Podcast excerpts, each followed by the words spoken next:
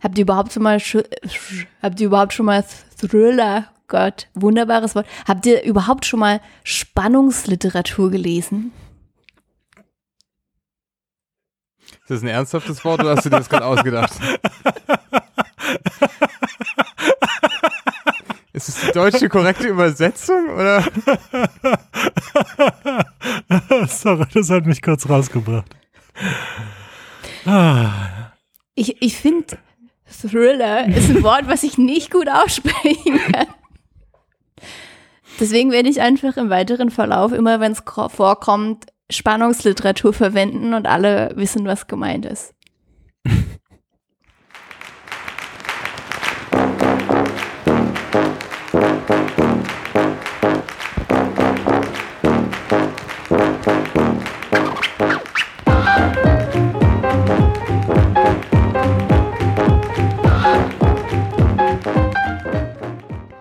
Hallo und herzlich willkommen zu Einbeutel Bücher, dem Buchclub-Podcast. Wir sind Peter, Patrick und Doreen. Und wir treffen uns einmal im Monat, um ein Buch zu besprechen, das wir gemeinsam gelesen haben. Diesmal sprechen wir über Simon Beckett's Die Verlorenen. Und genau, also wir werden viel spoilern, was ja bei so einem Buch vielleicht nochmal gravierender ist, also wenn ihr es noch nicht gelesen habt, dann haltet jetzt hier vielleicht kurz inne, wenn ihr es euch nicht spoilern lassen wollt. Und schaltet dann nochmal ein, wenn ihr damit fertig seid. Genau. Und einigen von euch, also von unseren treuesten Hörern, ist vielleicht aufgefallen, dass, dass äh, hier jemand fehlt, nämlich die Anne. Äh, wo, wo ist die Anne? Peter Patrick, wisst ihr es? Äh, Anna ist gerade in der Sommerpause. Die hat äh, diesen Monat äh, mal ausgesetzt und ja, lässt sich's gut gehen, hoffe ich. Ja, das wird dieses Mal nur ein Trio. Ich bin gespannt, wie das für uns wird. Und ich habe das Buch ausgesucht. Genau, ist ja jetzt auch gerade auf den Bestsellerlisten. Die Bücher von Simon Beckett, die sind ja, verkaufen sich, glaube ich, eh immer so ein bisschen so wie geschnitten Brot. Und ich habe gedacht, wir lesen auch mal sowas. Ähm, fällt ja so ein bisschen aus der Reihe aus unseren äh, bisherigen Titeln. Und weil ich das ausgesucht habe, mache ich dieses Mal auch die Zusammenfassung. Und ich, ich muss zu meiner Schande gestehen, ich selber, ich gebe euch ja immer nur so drei Sätze vor oder irgendwas super Kreatives. Aber wenn ich es mir selber aussuchen darf, dann halte ich mich natürlich nicht daran. Mhm. Ähm, aber ich kann ja mal erzählen, ich habe ah, ich habe drei, obwohl doch, ich habe vier, vier sehr lange Sätze. Ah ja, so, so. Ja, das ist, wenn man die Regeln macht, ne, dann ist man immer besser dran. Okay, ich, ich leg mal los. Der Polizist Jonah Colley, der vor zehn Jahren seinen Sohn verloren hat, wird eines Nachts von seinem ehemaligen besten Freund Gavin in eine Lagerhalle am Hafen gerufen. Dort findet er drei Leichen und dazu auch noch seinen vermeintlich ebenfalls toten Freund, dessen Leiche aber vom vermeintlichen Mörder mitgenommen wird. Daraufhin gerät Jonah ins Fadenkreuz der Polizei. Und so circa 300 Seiten später stellt sich dann heraus, dass sein ehemals bester Freund, also der Gavin, ähm, der übrigens auch ebenfalls Polizist ist, sich mit Korruption und organisierten ähm, Kriminalität verstrickt hat, also, also der ist da so reingeraten und der hat Jonah reingelegt, indem er seinen Tod nur gefaked hat und Jonah als Sündenbock einsetzen wollte. Genau, das ist eigentlich die, die Kurzzusammenfassung und übrigens genau zum Schluss stellt sich dann auch noch heraus, dass Gavin auch was mit dem Verschwinden des Sohnes zu tun hatte. Oh. Ja. Yeah. Also ich habe ganz bewusst quasi nur den Anfang und das Ende genommen, weil ich glaube, das ist das, was beim Thriller quasi so den, den Rahmen halt irgendwie ganz gut setzt. Also gut setzt es bei jedem Buch, würde ich sagen, der Anfang und Ende. Aber hier ist es ja nochmal so, dass es halt sehr, sehr stark auf das Ende halt hinarbeitet. Ne? Also diese, es ist ein Thriller, es ist spannend. Ähm, und im Idealfall erfährt man halt erst zum Schluss, was die Auflösung ist. Genau, und bleiben wir gleich bei spannend. Ähm, wie, Wie spannend war es für euch? War es für euch spannend? Ach, nee. Also, es tut mir leid, dass ich gleich, gleich am Anfang so negativ sein muss, aber das war auch das, was mir am meisten aufgefallen ist. Ähm, dafür, dass es ein Thriller ist. Also, weil es ja auch das, das sozusagen Definierende eigentlich von einem Thriller sein sollte, dass es, dass es irgendwie spannend ist. Äh, fand ich gar nicht. Ich, es lag an verschiedenen Sachen. Ähm, es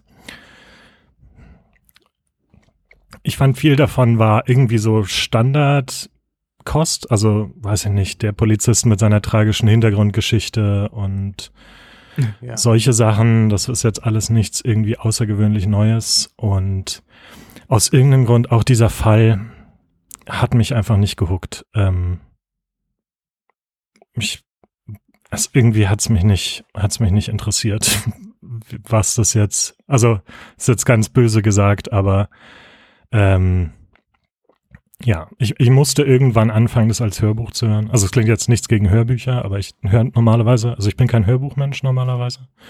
Aber ich habe echt gemerkt, dass ich so null Motivation hatte, mich hinzusetzen und dieses Buch zu lesen. Und darum war es eine gute Lösung, äh, das sozusagen auf den Ohren zu haben, während ich irgendwas anderes mache. Doreen, du meintest ja auch schon mal, dass deine Bücher gut sind, um um irgendwie als Hörbücher gehört zu werden. Und das hatte ich, hatte ich diesmal auch. Ich fand's, also ein bisschen spannend fand ich es am Anfang und dann ganz gegen Ende. Aber zwischendrin, ich fand auch, dass sehr wenig eigentlich um den Fall ging, ehrlich gesagt, in der Mitte. Ähm, oder sozusagen unterdurchschnittlich viel. Also es ging dann viel um diese, keine Ahnung, sein persönliches Zeug und diese Verschwindengeschichte des Sohnes und wie jetzt da die Frau drauf ist von dem, von dem Gavin, der angeblich gestorben ist. Und ähm, eigentlich im Fall selbst ist kaum was passiert, war immer mein Eindruck. Interessant eigentlich, wenn man sich überlegt, ne? Da, da wird also ein Hammer nach dem nächsten rausgeholt, gleich drei Leichen mit einer komischen Todesart, ne? Die sind ja da so eingewickelt worden in Plastik. Dann ähm, erfährt man, dass quasi der beste Freund ihn äh, mit der mit seiner noch Frau damals betrogen hat. Ähm, dann verschwinden die Zwillinge und alles so was passiert. Und dir, Peter, war das einfach egal.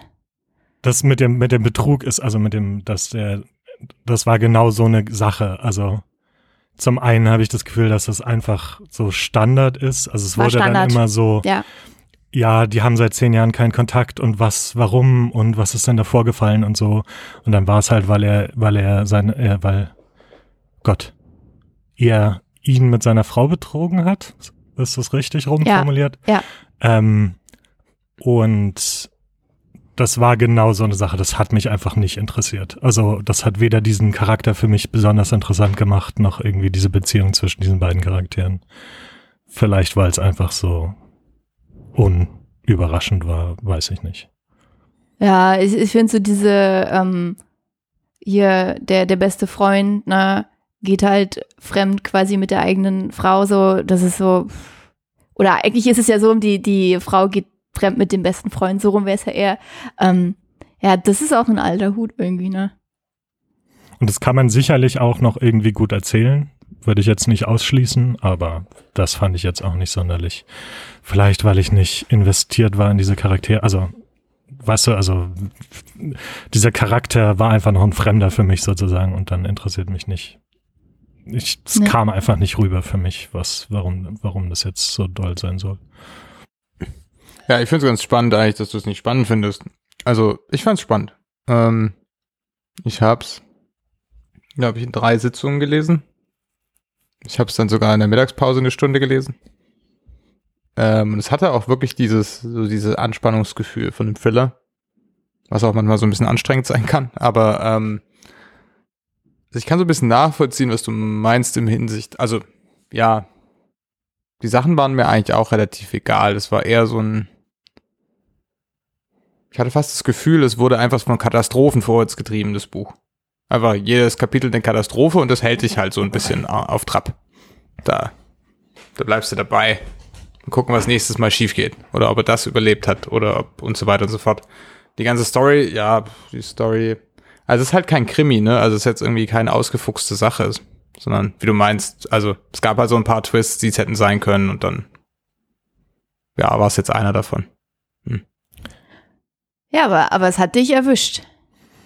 Ich muss auch eine Sache vielleicht noch zugeben. Ich habe auch das Gefühl, das Hören hat es vielleicht auch nicht unbedingt spannender gemacht. Ähm, also ich glaube schon, dass es vielleicht auch nochmal was anderes ist, das zu lesen und sich nur darauf zu fokussieren, als da nebenbei abzuwaschen oder Fahrrad zu fahren oder so. Da, das kann durch, durchaus gut sein, dass dann sozusagen auch weniger diese, mhm. diese Anspannung aufkommt. Aber wie gesagt, das habe ich ja auch gemacht, weil der erste Teil mich nicht wirklich gehuckt hat. Ja, so richtig die Auflösung des Falls hat mich eigentlich auch nicht interessiert. Ich aber, glaube, es war eher. Was, was hat dich dann interessiert? Wenn es nicht die Auflösung ist, was war für dich dann interessant? Ja, schon, aber hätte ich wirklich, also, nee, hätte ich einfach nur die Auflösung haben wollen, hätte ich vielleicht sogar hinten nachgeguckt, aber das war es nicht. Ich wollte, es war eher so dieses Vorwärtskämpfen, keine Ahnung, ich weiß nicht. Äh, man, bei Stephen King ist das auch so ähnlich. Da gibt's halt immer diese Vorbereitungen und dann schon das Foreshadowing von irgendwelchen bösen Sachen und wie sie sich, wie gesagt, darauf vorbereiten oder man weiß schon, dass es schiefgehen wird und jetzt nur die Frage, wie und wie schlimm und weiß nicht, ist eher so ein Geplänkel. Also es zieht sich irgendwie an so kleinen Sachen, die aufeinander folgen, an kleinen Ereignissen vorwärts. Der große Spannungsbogen, ja, der ist auch okay, aber ja, doch, hast eigentlich recht. Vielleicht ist er schon auch dabei. Ich kann mich an nichts erinnern, ich habe es so schnell gelesen. Okay, aber es hat auch keinen Eindruck hinterlassen, so dass du jetzt noch, also sich der, äh, dich sehr detailliert daran erinnern kannst. Nicht wirklich, aber das ist bei Thrillern bei mir oft so. Also das passiert halt alles und dann, also genau, ich kann die grobe Struktur des Plots gar nicht nachvollziehen, also noch im Nachhinein, aber das war's dann auch schon. Es ist halt auch so, für mich sind äh, Thriller auch immer so wie Junkfood, sag ich mal, ne, wie so ein Besuch irgendwie beim, beim Burgerladen. Da geht's halt wirklich um Unterhaltung. Da, da geht es darum, halt ein Gefühl zu erzeugen, halt so Spannen und Spannung, halt vielleicht auch Schock, vielleicht auch so ein bisschen, ähm, so, so ein bisschen Grusel vielleicht auch manchmal oder halt Ekel. Ich meine, jetzt sind ja auch viele so, also ich lese sowas halt eigentlich gar nicht, ne, aber ähm, man kriegt es halt bloß immer so mit, wenn man halt doch mal in einer Buchhandlung unterwegs ist oder also auf Plakaten sind ja auch viel so, so sehr Geschichten, wo die Mörder halt irgendwie sich so super ausgefallene Tötungsszenarien halt ausdenken. Ne? Also je, je brutaler und abwegiger gefühlt verkauft sich dann halt noch besser. Also da geht's nicht darum, halt irgendwie so was sehr Poetisches zu erzählen oder halt irgendwas übers Leben, ne, irgendeine tiefere Wahrheit oder sowas ähm, mitzugeben, sondern da geht es vor allem ja um Spaß. Und hat das aber für dich funktioniert bei diesem Buch? Also hat es dich unterhalten und Spaß gemacht? Nee, also ich, ich bin da ganz bei dir, Peter. Ich fand es auch nicht spannend, muss ich wirklich sagen. Ähm, Was? Ja, also das war einfach hm. auch so, ähm, also zum Anfang hat's mich halt, hat mich halt gleich schon genervt, dass ähm, diese, diese, diese Ort, ne, wo diese Lagerhalle steht, in der gerufen wird, dass der Slaughter Kai heißt, ich so, oh, ich meine, später stellt sich ja dann heraus, äh, warum der so heißt, ne? Und ähm, dass es halt ja gezielt so gegeben wurde von diesem einen Charakter, diesen Name. Aber das fand ich gleich schon irgendwie komisch und auch so im weiteren Verlauf, ne? Es hat mich irgendwie überhaupt nicht interessiert. Also es war nicht wirklich spannend. Also es war jetzt auch nicht langweilig, aber ich war jetzt nicht so, dass ich unbedingt äh, weiterblättern wollte. Also es war kein Page-Turner für mich. Ja, ist halt manchmal so, wenn man irgendwie die Handlung am Anfang, wenn die nicht richtig vergreift, dann kommt man ins Buch nicht rein und ab da ist es halt alles nur noch ein Bericht über Dinge, die ohne Belang sind für einen. Ich, ich würde sagen, vor allem bei Spannungsliteratur. Was habt ihr dann? Es geht ja auch darum, es ist ja auch so ein einzelnes, einziges Fragezeichen so ein bisschen. Ne? Also eigentlich steht ja die ganze Zeit die Frage im Raum, wer, wer war das? Wie sind die Leichen dahin gekommen? Ähm, wem kann man überhaupt trauen von den Charakteren? Und zumindest ging es mir so, ich hatte während des Lesens halt natürlich Theorien, also Ich glaube, das soll man als Leser auch oder als Leserin. Was habt ihr denn gedacht, wer es war? Ähm, also vielleicht können wir ja mal anfangen mit der sozusagen die Theorie, die präsentiert wird im Buch mehr oder weniger als die Ja. potenziell richtige. Und zwar damals, als der Sohn entführt wurde, gab es einen Verdächtigen, der da auch an diesem Spielplatz rumhing, zu der gleichen Zeit Owen Stokes. Und der wurde aber damals freigelassen, weil es keine Beweise gab und der scheinbar unschuldig war. Und sozusagen jetzt mit diesem neuen Fall, mit diesen drei Leichen, auf einmal taucht er wieder auf sozusagen. Und das scheinbar ist er darin verwickelt und das ist auch so der Hook, warum dieser Jonah, diese Hauptfigur, da dann so dran ist an diesem Fall. Und äh, sozusagen, das würde ich sagen, ist ja die meiste Zeit im Buch sozusagen das, was präsentiert wird. War es dieser, dieser Stokes so, was, warum hat er das gemacht? Was ist mit Theo passiert, dem Sohn?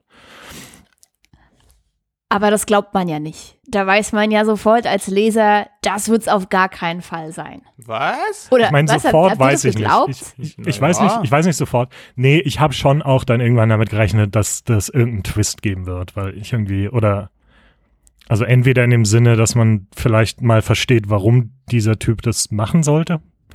Äh, also, das war, glaube ich, auch so ein Ding. Ähm, ich glaube, es gab zu keinem Zeitpunkt so ein richtiges Motiv.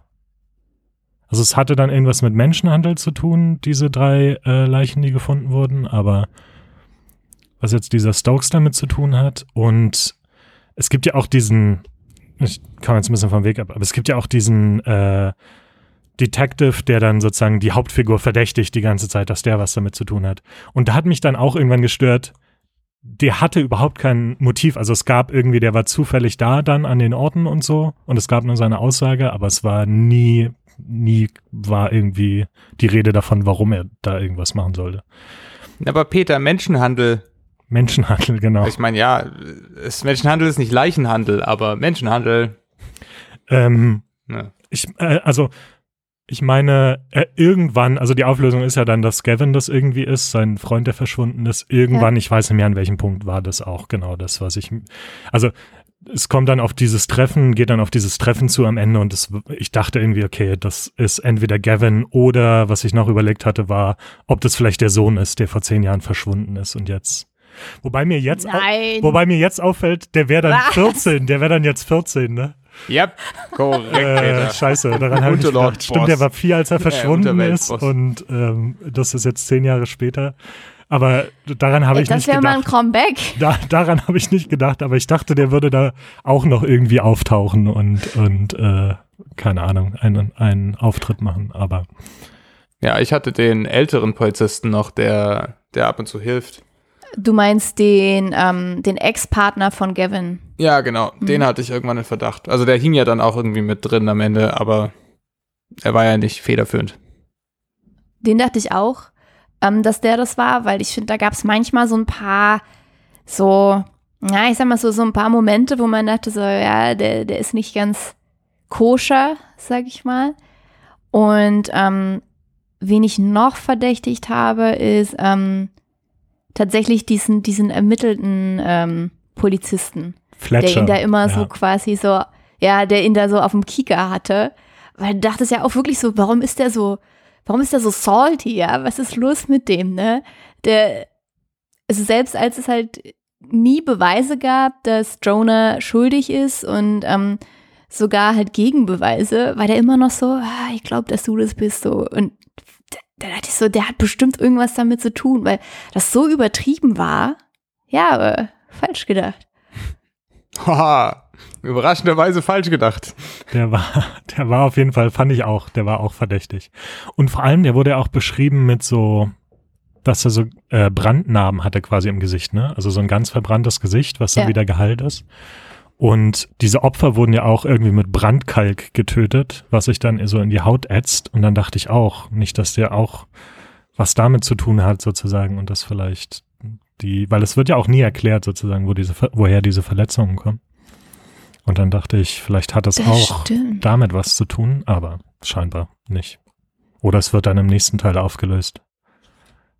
Mhm. Es ist ja bei solchen Romanen, also jetzt bei, bei, bei solchen Genres ist ja so ähnlich wie bei Krimis, da passiert ja eigentlich immer nie, ist ja nichts zufällig, ne? Ich denke auch immer, wenn Sachen erwähnt werden, dann haben die immer eine Bedeutung. Und das fand ich auch richtig komisch, weil das halt immer wieder ähm, so erwähnt wurde, dass der halt so aussieht. Und ich dachte so, ja, warum eigentlich? Ne? Also so, warum, also da, da muss doch noch eine Geschichte hinter sein und warum wird die nicht erzählt? Darf ich nochmal fragen, jetzt haben wir unsere Theorien gesagt. Kann einer von euch, äh, kann einer von euch das tatsächliche Ende zusammenfassen? Also kann einer von euch sagen, was tatsächlich passiert ist? Zusammen schaffen wir es. Also es war halt, ich meine, die ganze Geschichte ist halt super, naja, konstruiert. Und super irgendwie auch kompliziert, finde ich. Und also, ich, ich sage jetzt einfach nochmal, wie ich es in Erinnerung habe und ihr ergänzt. Also, es, es war Gavin, der sich ja zum Anfang halt scheinbar nur tot gestellt hat und das so drehen wollte, dass Jonah halt der Schuldige ist. Ja. Ähm, weil er dann die Leichen gefunden hat. Also das hat er ja auch geschafft, weil, also, ne, Jonah war ja dann am, am Fadenkreuz der Polizei. Und gemacht hat er es, glaube ich, um selbst so ein bisschen von der Bildfläche verschwinden zu können, weil er da irgendwie auch so in so komische Machenschaften verstrickt war und gleichzeitig so, glaube ich, so Geld unterschlagen hatte, eine ganze Menge, die er seiner Familie über, also das wollte er seiner Familie überlassen, seiner Frau und seinem Nee. Sohn. Nee, nee. Das wollte er schon schön selber mitnehmen. Er Nee. beschwert sich bei Jonah ziemlich deutlich. Das wollte er mitnehmen? Wollte Ja. er das nicht für seine Familie? Nein. Nee, der brauchte ja Geld, um sozusagen ein neues Leben anzufangen. So habe ich das jetzt auch in Erinnerung. Also vielleicht, Deshalb erpresst Ich- er am ich- Ende die andere, die alte Familie. ich versuche Ah, mal weiterzumachen. Ich versuche mal weiterzumachen, weil ich glaube, also das fängt ja im Prinzip vor zehn Jahren an, ne, diese Geschichte. Da verschwindet dieser Sohn vom, vom, von Jonah, dem Hauptcharakter, und dieser Freund versucht den halt zu finden. Und dann, ach so, genau, am Ende stellt sich heraus, dass der quasi, es gab irgendwie so eine Art Kartell. Ich weiß nicht, ob die auch Menschenhandel gemacht haben oder Drogenhandel, aber die hatten sozusagen den Freund Gavin auf dem Kieker und haben den beschattet und auch die Person um ihn rum und deswegen auch Jonah. Und dann haben sie so eine Frau engagiert, so eine drogensüchtige Frau, um den Jonah zu beschatten. Und die hat dann sich gedacht, ach, die wollten zwar nur Informationen, aber ich bringe denen einfach auch mal ein kleines Kind mit und hat sich deswegen das, das Kind geschnappt. Und dann wurde der Freund kontaktiert von diesem Kartell und sozusagen da wurde Druck aufgebaut, damit, dass sie den Sohn haben und dann musste der für die arbeiten.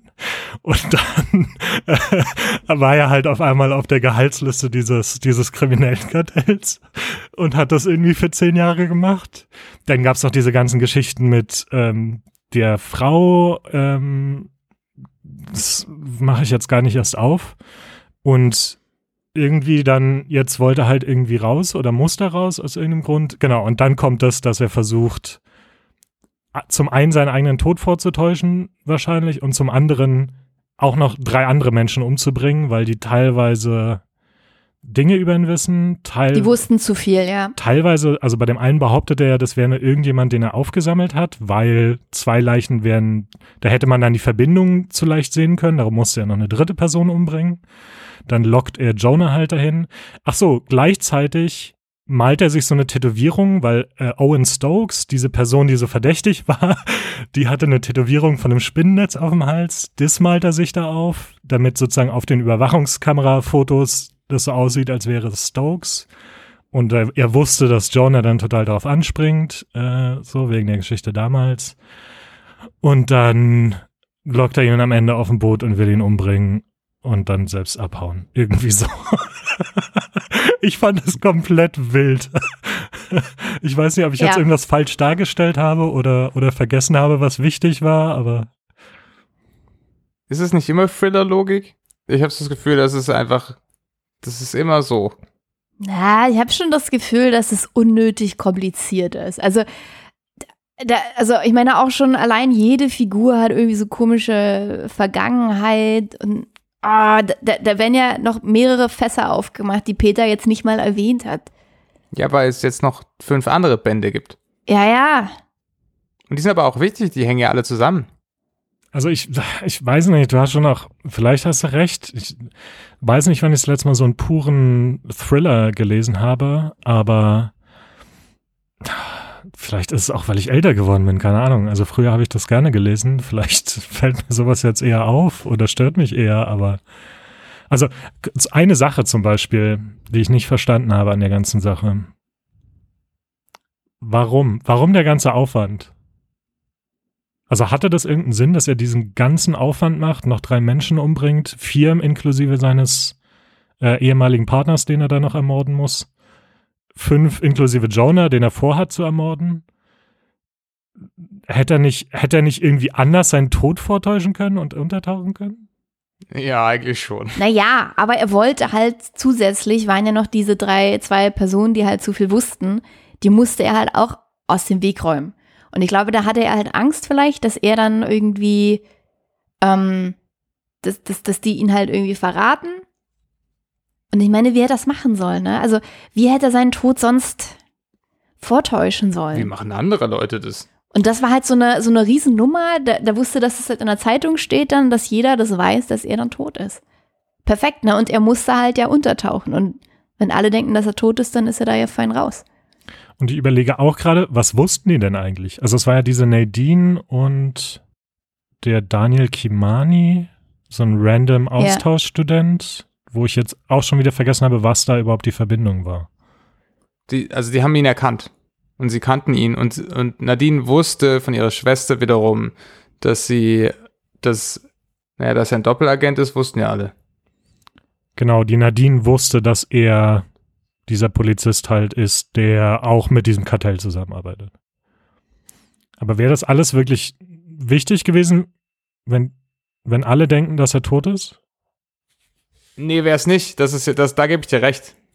Das ist der Logikfehler. Aber es war wichtig, weil nicht wegen der Polizei, sondern weil Nadine wusste, dass er ihre Schwester damals eingeschleust hatte, weil das wusste das Kartell ja nicht. Ach stimmt, weil sie Informantin war. Ja, für die Polizei, stimmt. Genau. Ja, dass er, das, genau, das Kartell wusste nicht, dass er doppelt in beide Richtungen.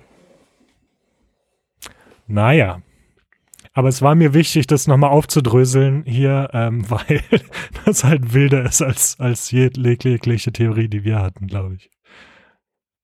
Also, ihr habt schon recht, also es war schon etwas zu kompliziert, als dass das hätte klappen können auch. Und ja. Und das war auch so eine, ich habe irgendwie auch diesen, diesen Charakter eben nicht abgekauft, ehrlich gesagt. Also, weiß ich nicht, dieser Typ, der damals so eng befreundet war mit ihm und so und sich voll um seinen Sohn gesorgt hat, ist jetzt halt auf einmal einfach nur, also dieser Charakter ist ein komplettes Arschloch einfach nur. Das ist ein gutes Stichwort. Ähm, Charaktere gibt's ja einige in dem Buch. Und also ich sag mal so, ich fand die alle sehr platt und auch so, ja, sehr einseitig, ne? Also die Ex-Frau zum Beispiel, die wurde zum Anfang so als kalt dargestellt und hat dann jetzt so einen reichen Typen geheiratet, ne? Und hat jetzt eine Nanny, die wird so ein bisschen als so schnöselig dargestellt. Ja, hier sein, sein, sein ex-bester Freund Gavin ist einfach nur ein Arschloch. Dann ähm, der Ex-Partner von Gavin, der ist irgendwie so ein, so ein so ein Trinkenbold, sag ich mal, so kommt er mir rüber, ne? Also sind alle so, oder die Journalistin, das hat mich tatsächlich auch so ein bisschen geärgert, ähm, die so irgendwie so, so, ich weiß nicht, ob man, ob man karrieregeil sagen kann, aber die wurde so ein bisschen dargestellt, so ne, die, also, ich meine, es war ja so, die Geschichte war ihr wichtiger als moralische Prinzipien, weil sie hat ja immer wieder ähm, quasi Jonah, sie hat ihn ja, glaube ich, zweimal insgesamt reingelegt, ähm, indem sie halt das auf Tonband mitgeschnitten hat. Und ähm, er wollte ja eigentlich keine Interviews geben und äh, es war ja für ihn auch allein schon ähm, auch, also für, für ihn war es halt auch nicht gut, weil die Polizei ihn ja schon äh, quasi unter Verdacht hatte. Und er hat dann halt wichtige Informationen quasi aus Versehen an die Öffentlichkeit gegeben durch diese Polizistin. Ne? Und sie wurde dann so irgendwie so als, als so kaltblütig und karrieregeil dargestellt und dann finde ich auch so ein bisschen, als es auf einmal ging, so, ähm, dass sie dann so in den Spiegel guckt und denkt so, oh ja, sie hat ja tolle Beine und Jonah ist ja eigentlich ganz sexy, wenn sie mit der Story fertig ist, dann könnte das ja was werden. Also so, das war so karrieregeil und irgendwie auf Männer geil. aber, also, also ja, es stimmt schon alles. Aber das ist ja jetzt, als würdest du einem Marvel-Film vorwerfen, dass äh, die Charaktere, Charaktere nicht so besonders tief gehen. Das finde ich durchaus valide. Warum sollte ich Marvel, warum sollte ich Marvel-Charaktere nicht äh, analysieren und einen Anspruch dran haben können? Also ja, und also ich finde Marvel-Charaktere sind auf jeden Fall komplexer als die Charaktere in dem Buch. Naja. Ey, na voll. Also ich Okay, weiß das- ja nicht. Lass nicht, lass nicht zu viel über Marvel reden. Ähm, ich, ich hatte aber auch, also gerade auch bei den Frauenfiguren hatte ich genau den gleichen Eindruck wie du, Doreen. Das waren, genau, entweder kaltherzige Zicken, die dem Ehemann immer die Schuld geben, oder die äh, Alkoholiker-Witwe, die ihre Trauer im Alkohol vers vers versenkt, oder eben Ja, stimmt, die war ja auch noch, ja. wie du sagst, die, die Journalistin, die irgendwie ihre, ihre Reize einsetzt, um äh, ihre Karriere voranzubringen. Ähm, und auch, Und die Assistentin von Fletcher. Ja, Die die war Assistentin ja von auch Fletcher? relativ. die war die einzig, das war, eine, das war die sympathischste Frauenfigur, aber die hat halt auch keinen Charakter so wirklich, oder? Also, Nee, wirklich. Nee. Ja. die war halt immer stoisch. Das ist die Stoikerin gewesen.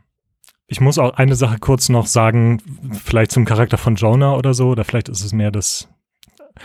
Es hat mich ein bisschen aufgeregt, dass äh, alle so wütend aufs, auf die Journalistin waren, dass er ihn reingelegt hätte am Anfang. Aber wenn ich ins Zimmer komme und da ist jemand, den ich nicht kenne und ich frage, sind Sie die Therapeutin? Und sie sagt, ich würde mich nicht als Therapeutin bezeichnen, dann ist meine nächste Frage, was, wie würden Sie sich dann bezeichnen? Wer sind Sie? Und ich würde nicht Ja. anfangen, irgendwelche geheimen Informationen auszuplaudern und davon ausgehen, das ist bestimmt die Therapeutin, die man mir schicken wollte. Zumal die mir auch noch aufgefallen ist, ne, dass sie gar keine Klinikklamotten anhat. Ja, ich glaube, ich, ich habe mich erstmal genug ausgelassen. Äh, ich weiß nicht, was, Patrick, wie fandest du generell die Charaktere? Also naja, ich weiß nicht, Spannungsliteratur besticht für mich jetzt nicht irgendwie durch die Tiefe der Charaktere. Also manchmal schon, aber das sind dann schon besondere Bücher. Wie Doreen meinte, es geht darum, irgendwie das zu lesen und so, bam, yeah, fetzt. Und dann ist auch wieder gut. Also, ich glaube, bei Krimis hätte ich das eher, dass ich den Anspruch hätte. Hm, bei reinen Thrillern irgendwie nicht. Aber das bin vielleicht auch nur ich. Vielleicht bin ich es auch nur gewöhnt. Vielleicht habe ich auch nur Scheiß-Thriller gelesen bislang. Das kann auch sein. Ich weiß es nicht. Das, das muss ich ja auch sagen, ne? Also, weil ja, es ist halt äh, auf Spannung halt ausgelegt. Ähm, aber der Grund, warum ich, wenn ich jetzt irgendwie so Unterhaltungen haben möchte, halt immer mir eher irgendwie ein Krimi reinziehen würde, ist halt der, dass in Krimis häufiger die Charaktere noch mal ein bisschen mehr, also Komplexität haben. Also vor allem auch die Detektive, die ja halt irgendwie, also zumindest im, im, im klassischen Detektivroman ja so, so immer so ein bisschen verschroben sind. Ne? Die sind halt einfach viele interessanter. Die haben ihre Eigenarten, die haben ihre Macken. Während jetzt hier, Jonah ist irgendwie für mich so voll charakterlos. Vielleicht irgendwie, um eine Parallele zu ziehen, in der Abenteuerliteratur, das heißt Science-Fiction-Abenteuerliteratur, da hast du das manchmal auch. Da, zum Beispiel in, bei Stanislav Lems Romanen, da werden die Charaktere reduziert auf ihre Berufe. Die haben gar keine Namen mehr. Die heißen der Ingenieur, der Doktor, der Biologe und so weiter. Und da, das funktioniert auch, weil, und da gibt es auch keine Hintergrundgeschichten. Die agieren einfach nur wie leere Blätter so. Und, aber die Handlung treibt es ja trotzdem voran. Das ist halt was anderes, würde ich behaupten. Also, das ist ja so angelegt. Was? Und also in dem Fall ist es ja so angelegt. Und ich weiß nicht, ob das jetzt die Absicht war von Simon Beckett, möglichst die Charaktere flach zu halten, weil dann sozusagen so, also bei dem, was du gerade beschreibst, klingt so, als sind es absichtlich sozusagen solche Archetypen und die stehen halt irgendwie für dafür. Und ich weiß nicht, ob das jetzt, ob das jetzt Becketts Absicht hier war. Und ich weiß auf der anderen Seite aber auch nicht, ob ich, also ich glaube, ich würde nicht unbedingt unterschreiben, dass Thriller-Charaktere generell flach sind. Also ich glaube, es, ich kenne mich jetzt in der aktuellen Literatur da nicht so aus, aber ich würde behaupten, man kann Thriller mit guten Charakteren schreiben. Und das Problem ist auch, wenn das so ist wie in diesem Buch, dass mir das auffällt und komisch auffällt, dass ich die Charaktere komisch finde, dann komme ich halt nicht rein und dann fände ich es halt nicht spannend, weil ich mich die ganze Zeit nur aufrege darüber, wie absurd es ist, dass er sich jetzt so mega aufregt über die Journalistin und nicht mal auf die Idee gekommen ist zu fragen, was, wer sie ist. Eine, eine positive Sache, die ich noch sagen kann, das ist nicht mal eine Charaktereigenschaft, aber ich fand eigentlich die Idee ganz nett mit den Krücken. Also Jonah wird ja am Anfang des Buches direkt äh, mega verprügelt und ist in diesem äh, sehr heftigen Kampf und ist deswegen den Rest des Buchs auf Krücken unterwegs und äh, hat quasi ein kaputtes Knie. Und das fand ich eigentlich ganz charmant, ehrlich gesagt, weil es eben nicht so der, der, weißt du, der körperlich starke äh, Detective ist. Das ist ein Klassiker. Also die Thriller, die, die Thriller, das ist gut, dass du sagst, ähm, das ist mir während des Lesens halt auch wieder aufgefallen, ne? Die paar Thriller, die ich halt wirklich gelesen habe, da gab es immer dieses gleiche Muster, dass mit im Verlaufe des Romans und mit, mit steigender quasi Intensität, also es wird immer spannender und zum Schluss gibt es immer diesen Showdown, wo es halt irgendwie zu einem Kampf kommt, werden die Hauptprotagonisten immer gebeutelter. Die werden körperlich, also was die da alles für Schmerzen durchleben, die werden da quasi wirklich äh, zermöbelt bis sie dann eigentlich meistens zum Schluss fast ohnmächtig werden und dann halt im Krankenhaus wieder aufwachen. Ne? Dann ist quasi Krankenhaus ist weiß, ist alles wieder clean und wir kommen wieder zur Ruhe und können uns jetzt erholen. Und deswegen fand ich es krass, dass es da auch wieder passiert ist. Das habe ich schon echt mehrmals erlebt. Das ist scheinbar so ein Ding. Und dann wird dann auch immer beschrieben, oh, ihn durchfuhr irgendwie so ein Schmerz und also er wusste gar nicht, ob er noch alle Finger hatte, so ungefähr, und sein Kopf zersprang ihm fast. Das ist ein Motiv. Das war aber voll innovativ, weil hier war das so, dass er gleich zu Beginn das Bein zertrümmert bekommen hat. Ja, ne, aber zum Schluss, da, da wurde er noch irgendwie ein paar Mal äh, draufgehauen. Dann da. Oh also. ja, da möchte ich auch was dazu sagen. Das ist auch äh, für jemanden, der quasi äh, sehr so viel ähm, Spannungsliteratur geschrieben hat, ähm, niemals würde ein, würde, wenn jemand, also äh, Jonah wird dann irgendwann in der Mitte des Buches von einer Gang von Jugendlichen, oder naja, drei Stück, äh, überfallen und äh, getreten. Und zwar ziemlich zusammengetreten. Und dann kommt die Polizei und rettet ihn und fragt dann, ob einen Arzt will. Und er sagt dann nein und dann lassen sie es auch dabei, dann lassen sie es einfach. Und nein, niemals wird, wird, äh, wird die Polizei jemanden, der gerade zusammengetreten worden ist, danach nicht ins Krankenhaus fahren. Das ist einfach völlig absurd, weil was dem noch alles passieren könnte in der Nacht. Die haben ihn einfach dann da zu Hause gelassen und gesagt, ja, ja, dusch dich und gute Nacht.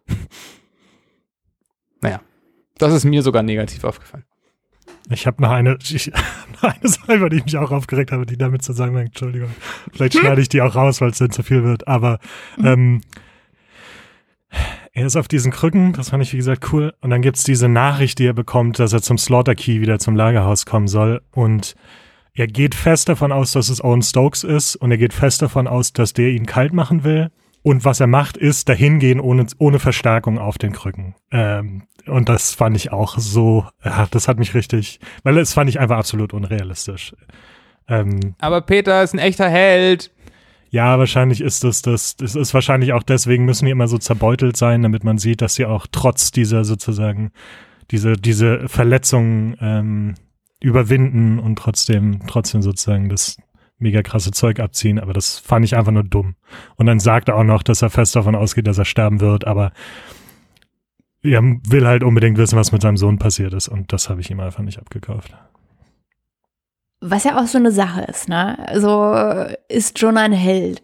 Ähm, weil ich habe mich auch so über den Lauf der Handlung immer wieder so gefragt, so, was, was macht er eigentlich, um das voranzutreiben? Ne? Er wird ja so als, als Detektiv eingeführt. Das ist eine Reihe ähm, von Romanen, ne? Also es ist der erste Band, das hat Simon Beckett, glaube ich, das wird, also ich weiß nicht, ob Simon Beckett das so direkt gesagt hat, ne? aber es wird immer als Anfang einer Romanreihe gehandelt, sprich, der Typ muss jetzt irgendwas rausfinden und so. Der ist der Protagonist. Aber ich hatte so im Laufe der Handlung so das Gefühl, dass er eigentlich kaum was dazu beiträgt, dass das vorangeht und dass er irgendwas aufdeckt.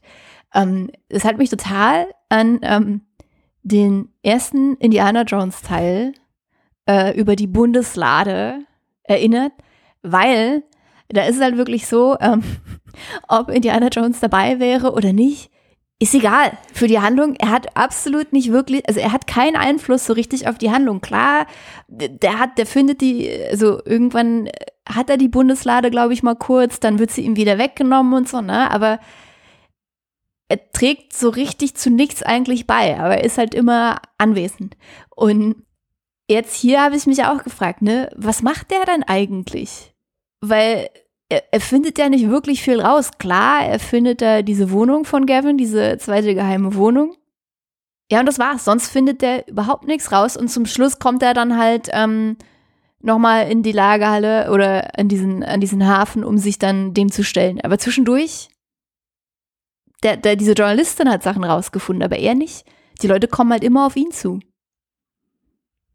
Das stimmt. Ich habe mich das auch gefragt, als er irgendwann zwischendurch. Ihm wird sehr viel einfach zugetragen. Ich würde vielleicht noch als aktive Aktion, die er macht, sagen, er geht auf diese Trauerfeier, um Informationen zu finden. Er nimmt Kontakt auf mit dem, mit dem ehemaligen Partner von Gavin, um Infos zu finden. Ansonsten, ja, die Journalistin findet heraus, wer eine der Leichen war äh, und sagt ihm das. Damit hat er also nichts zu tun. Er wird ja dann kontaktiert von der Schwester einer der Leichen. Da weiß ich jetzt auch gar nicht mehr, warum und wie die an ihn rangekommen ist. Die hat Kontakte. Ich glaube, das wird gar nicht so richtig gesagt. Die hat einfach Kontakte. Aber das stimmt, da ist es genauso. Der, er kriegt halt eine SMS und geht dahin, weil er sterben will für Informationen über seinen Sohn mit Krücken. Und äh, dann werden ihm da Infos präsentiert von ihr. Das stimmt, ja. Eigentlich ist er so ein bisschen, vielleicht ist das, damit der Leser sich besser reinversetzen kann. er hat quasi die, die, die Rolle des Lesers, der einfach nur Informationen präsentiert bekommt über den Fall. Deep. Interessant. Ich glaube, ich brauche einen Deep-Knopf. Ich sage das immer jedes Mal einmal pro Folge, sage ich Deep. Jetzt, jetzt habe ich, hab ich auch noch was Deepes für euch. Mir ist nämlich was aufgefallen und das fand ich richtig interessant ganz am Anfang, als erzählt wird, äh, diese Geschichte, ne, also dieses Erlebnis, wie Theo, also ähm, Jonas Sohn, halt verschwindet auf dem Spielplatz. Und da fand ich es halt super interessant, weil, also es ist ja so, er schläft halt kurz ein ähm, und als er wieder aufwacht, ist Theo weg. Und da saß ja dann halt währenddessen halt dieser Typ, also der sich dann später als Owen Stokes äh, herausstellt auf der Parkbank und der ist dann halt auch weg. Und deswegen denkt ähm, Jonah ja die ganze Zeit, dass das halt äh, Owen Stokes gewesen sein muss. Ne? Und ich fand das interessant, weil da fällt dann auch so ein Satz wie, es, es muss halt einen Grund gegeben haben oder es muss halt jemand schuld sein. Also dieser Satz fällt so richtig, also so ähm, quasi als Gedanke von Jonah. Und das fand ich halt richtig, richtig interessant, weil mich das daran erinnert hat, an diese Geschichte, oder man kennt es ja eigentlich so, Katzen. Na, wenn du halt Katzen hast und die verschwinden, dann gibt es diesen Mythos, dass die weggefangen werden. Mhm. Das hat mich halt daran erinnert, dass sie weggefangen werden, also dass sie nicht einfach nur weglaufen oder dass sie vielleicht einen Unfall hatten, sondern die werden halt weggefangen auch von einem weißen Van. Na? Das ist diese Geschichte. Es muss halt jemanden geben von außen, der halt gekommen ist, um die zu holen. Und so ist es halt irgendwie ähm, auch dort. Es muss halt jemand gekommen sein, um mal Theo zu holen. Also es kann nicht sein, dass der einfach ähm, in diesen Schachter geklettert ist, was ja absolut möglich ist zum Anfang. Und interessant ist auch, dass ähm, später im weiteren Verlaufe des Buches entführt Gavin ja die zwei, also die, die Zwillinge, die Zwillingskinder von, ähm, äh, von äh, Jonas Ex-Frau mit einem weißen Van. Und der weiße Van wird ja auch von den ominösen äh, Katzenklauern ähm, benutzt, ne? Und jetzt hier von den Kindern. Und ich habe da ganz, ganz kurz einmal nur mal weißer Van ähm, äh, dazu recherchiert. Und tatsächlich gab es zum Beispiel ähm, 2017 oder 19 oder so war das, so ein Facebook-Post, wo es darum ging, dass Leute behauptet haben, dass Kinder äh, entführt wurden oder halt werden von Menschen, die in einem weißen Van durch die Gegend fahren. Der hat wohl auch relativ viel Aufmerksamkeit bekommen, dieser, ähm, genau 2012. Und ähm, also da gibt es so einen Artikel auf Korrektiv dazu. das fand ich halt total interessant, dass das halt scheinbar so ein, irgendwie so ein, so ein Ding ist, was sich halt so zieht von, von bösen Menschen, die mit weißen Lieferwägen durch die Gegend fahren und Kinder wegnehmen oder halt Katzen. Kulturell verankert. Ich weiß nicht, ob quasi. die auch noch andere Sachen machen. Ja, aber das, das fand ich halt ganz spannend. So, ähm, so, warum ist es auch der weiße Lieferwagen? Ne? Das ist ja auch nicht so ganz clever. Die sind ja eigentlich schon so ein bisschen auffälliger. Naja, ein schwarzer Lieferwagen wäre jetzt aber auch nicht unauffälliger. Eben, also ich würde auch sagen, da ist viel Platz für Kidnap-Opfer und Ja, genau. äh, das ist halt, das finde ich schon relativ unauffällig. Das FBI sitzt, glaube ich, auch immer in weißen Lieferwegen, oder? Wie war das bei Akte X? Nee, ich dachte, die haben schwarze. Aber also, jetzt mal die Frage, ich meine, was hat denn Korrektiv dazu geschrieben? Also ist da was dran, ist jetzt meine Frage. Nein. Nein, natürlich nicht. Natürlich nicht. Also, ähm, das, das, keine Ahnung. Also, ich habe den Artikel natürlich auch nicht komplett gelesen, aber es stimmte nicht.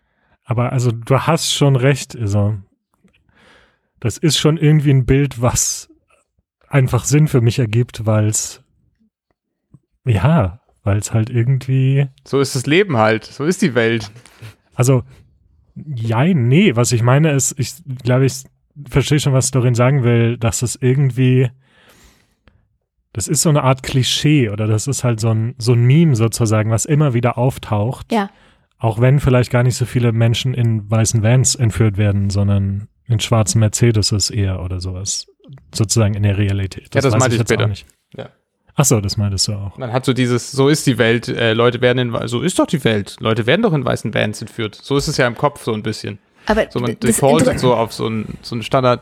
das Interessante ist es ja auch, dass es beides mal, also jetzt bei Katzen und halt auch bei Kindern sind es halt quasi so ähm, Lebewesen, also Tiere und Kinder und junge Menschen, ne, die man, wo man das Gefühl hat, die muss man halt noch mehr beschützen. Ne? Die können sich halt nicht so doll wehren wie halt ein Erwachsener.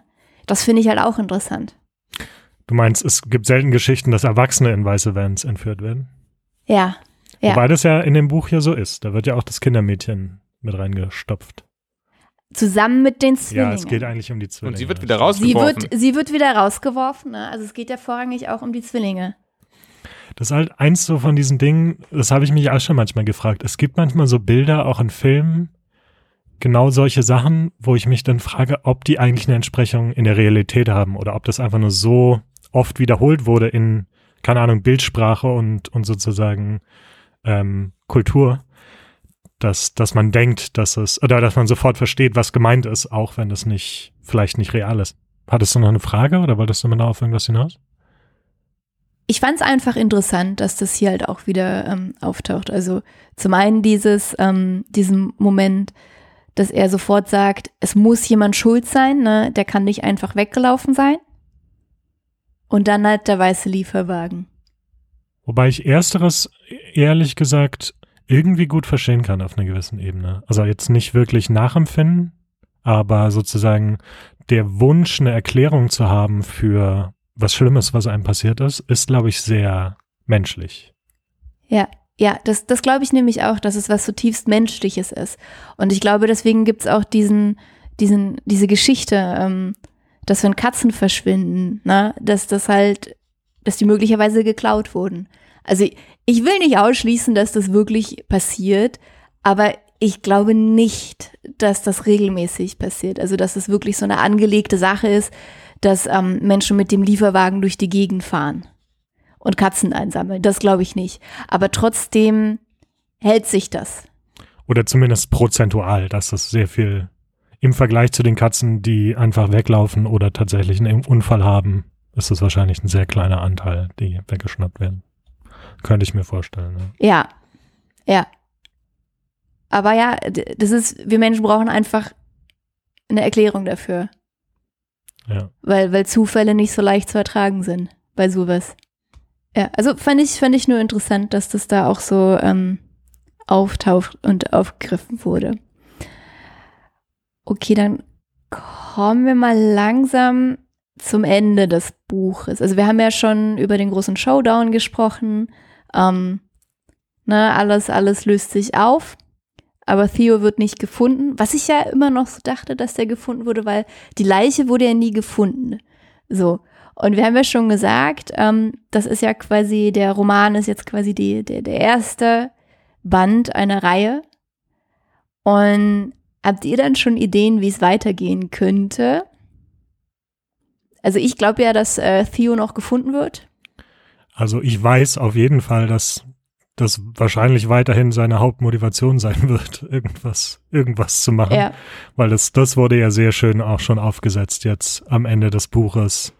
Gavin sagt ihm zwar, natürlich haben sie ihn getötet, äh, aber ja, er sagt das, glaube ich, relativ explizit am Ende, Jonah, dass er da sozusagen Hoffnung hegt und ich glaube, es fällt sogar der Satz, jetzt hat er wieder einen Grund zum Leben, weil sozusagen er die Hoffnung hat, dass er seinen Sohn noch finden kann und jetzt sozusagen mehr Informationen hat, was damals passiert ist.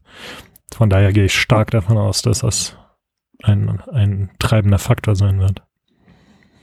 Gavin kann man ja auch nicht trauen. Ne? Also ich meine, mhm. der hat jetzt, der hat sich das Vertrauen, hat er, äh, ne, hat er sich nicht mehr verdient. Also ich glaube, dass er Theo finden wird. Ich denke, dass er mit dieser einen Polizistin vielleicht was anfängt. Also hier die. Bennett? Wie heißt sie? Ja, dass er mit der vielleicht was anfängt. Mm. Und ich glaube, dass ähm, Fletcher sein, äh, sein Antagonist wird. Ich glaube, da, da wird noch oft irgendwie was passieren, wo die aneinander knallen und der ihn irgendwie hinter Gitter bringen wollen wird. Und ich glaube auch, oh Gott, jetzt habe ich den Namen vergessen, die Schwester von Nadine, Salim? Da bin ich mir jetzt nicht mehr sicher, aber ich glaube, diese Figur wird auf jeden Fall auch, auch wieder auftauchen. Ja, das denke ich auch. Da wurde zu viel eingeführt, ne? Und ich denke, wir werden auch erfahren, warum ähm, Fletcher diese, diese Verbrennungen im Gesicht hat. Da kommt bestimmt auch noch irgendwie eine Knallergeschichte, ja. was dem passiert ist. Okay, ich glaube, dann sind wir auch langsam ähm, am Ende des Podcasts angekommen, an dem ich euch ja immer frage, wie ihr das Buch fandet, so abschließend und wie viele Sterne ihr auf eurer Sterneskala vergeben würdet. Was heißt, oder ich bin wieder gespannt auf Peters Skala. Letztes Mal war es ja nicht so, dass du dir da was richtig Originelles hast einfallen lassen. Hast du diesmal was Originelles? Ich wette Leichen. Das werdet, werdet ihr rausfinden. Na los, Peter, starte doch mal. Okay, äh. ja, ich habe mir was überlegt. Und zwar, meine Skala geht heute von Salat bis Eisbein.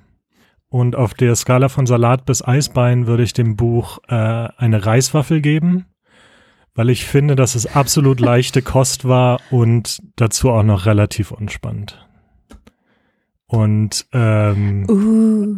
Das sehr viel mehr, weiß ich nicht, ich habe mich schon sehr ausgelassen jetzt über dieses Buch. Äh, was ich, was ich dazu sagen äh, werde, ist, ich fand's, ich, es hatte, es hat sehr viel Spaß gemacht, sich über das Buch aufzuregen. Also auch wenn ich, wenn ich am Buch selbst vielleicht nicht so viel Freude hatte, aber äh, darüber zu reden, war dann auf auf eine seltsame negative Art auch spaßig. Patrick?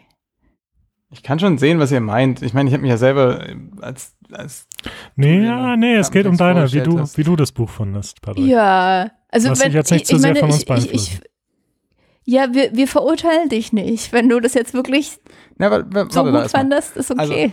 Also, als, als es um den Klappentext ging, da fand ich es ja schon irgendwie ulkig, dass da irgendwie steht, äh, dass er drei Leichen findet, eine davon lebt noch und da dachte ich schon, haha, witzig.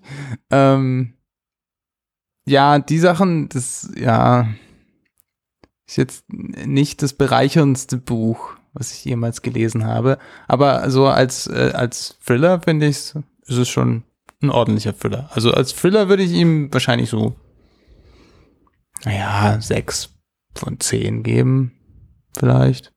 Also geht schon echt besser, ja, stimmt. Aber ist jetzt auch nicht schlecht. Also so als insgesamt als Literatur oder als Roman, ja, da überzeugt es natürlich nicht so besonders. Aber ist für mich auch nicht der Anspruch daran.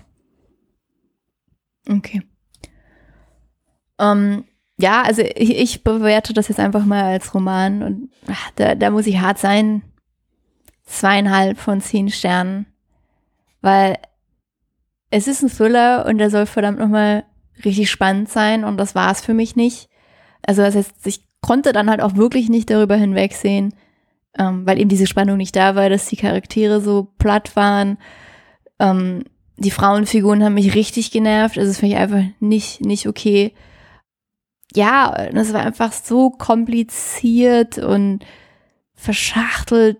Das ist, glaube ich, auch alles gar nicht notwendig, um halt Spannung zu erzeugen. Also, ja. Naja. Aber ich fand es schön, dass wir das zusammen gelesen haben und drüber gesprochen haben, weil das hat mir tatsächlich auch sehr viel Spaß gemacht, mit euch darüber zu sprechen. Ja.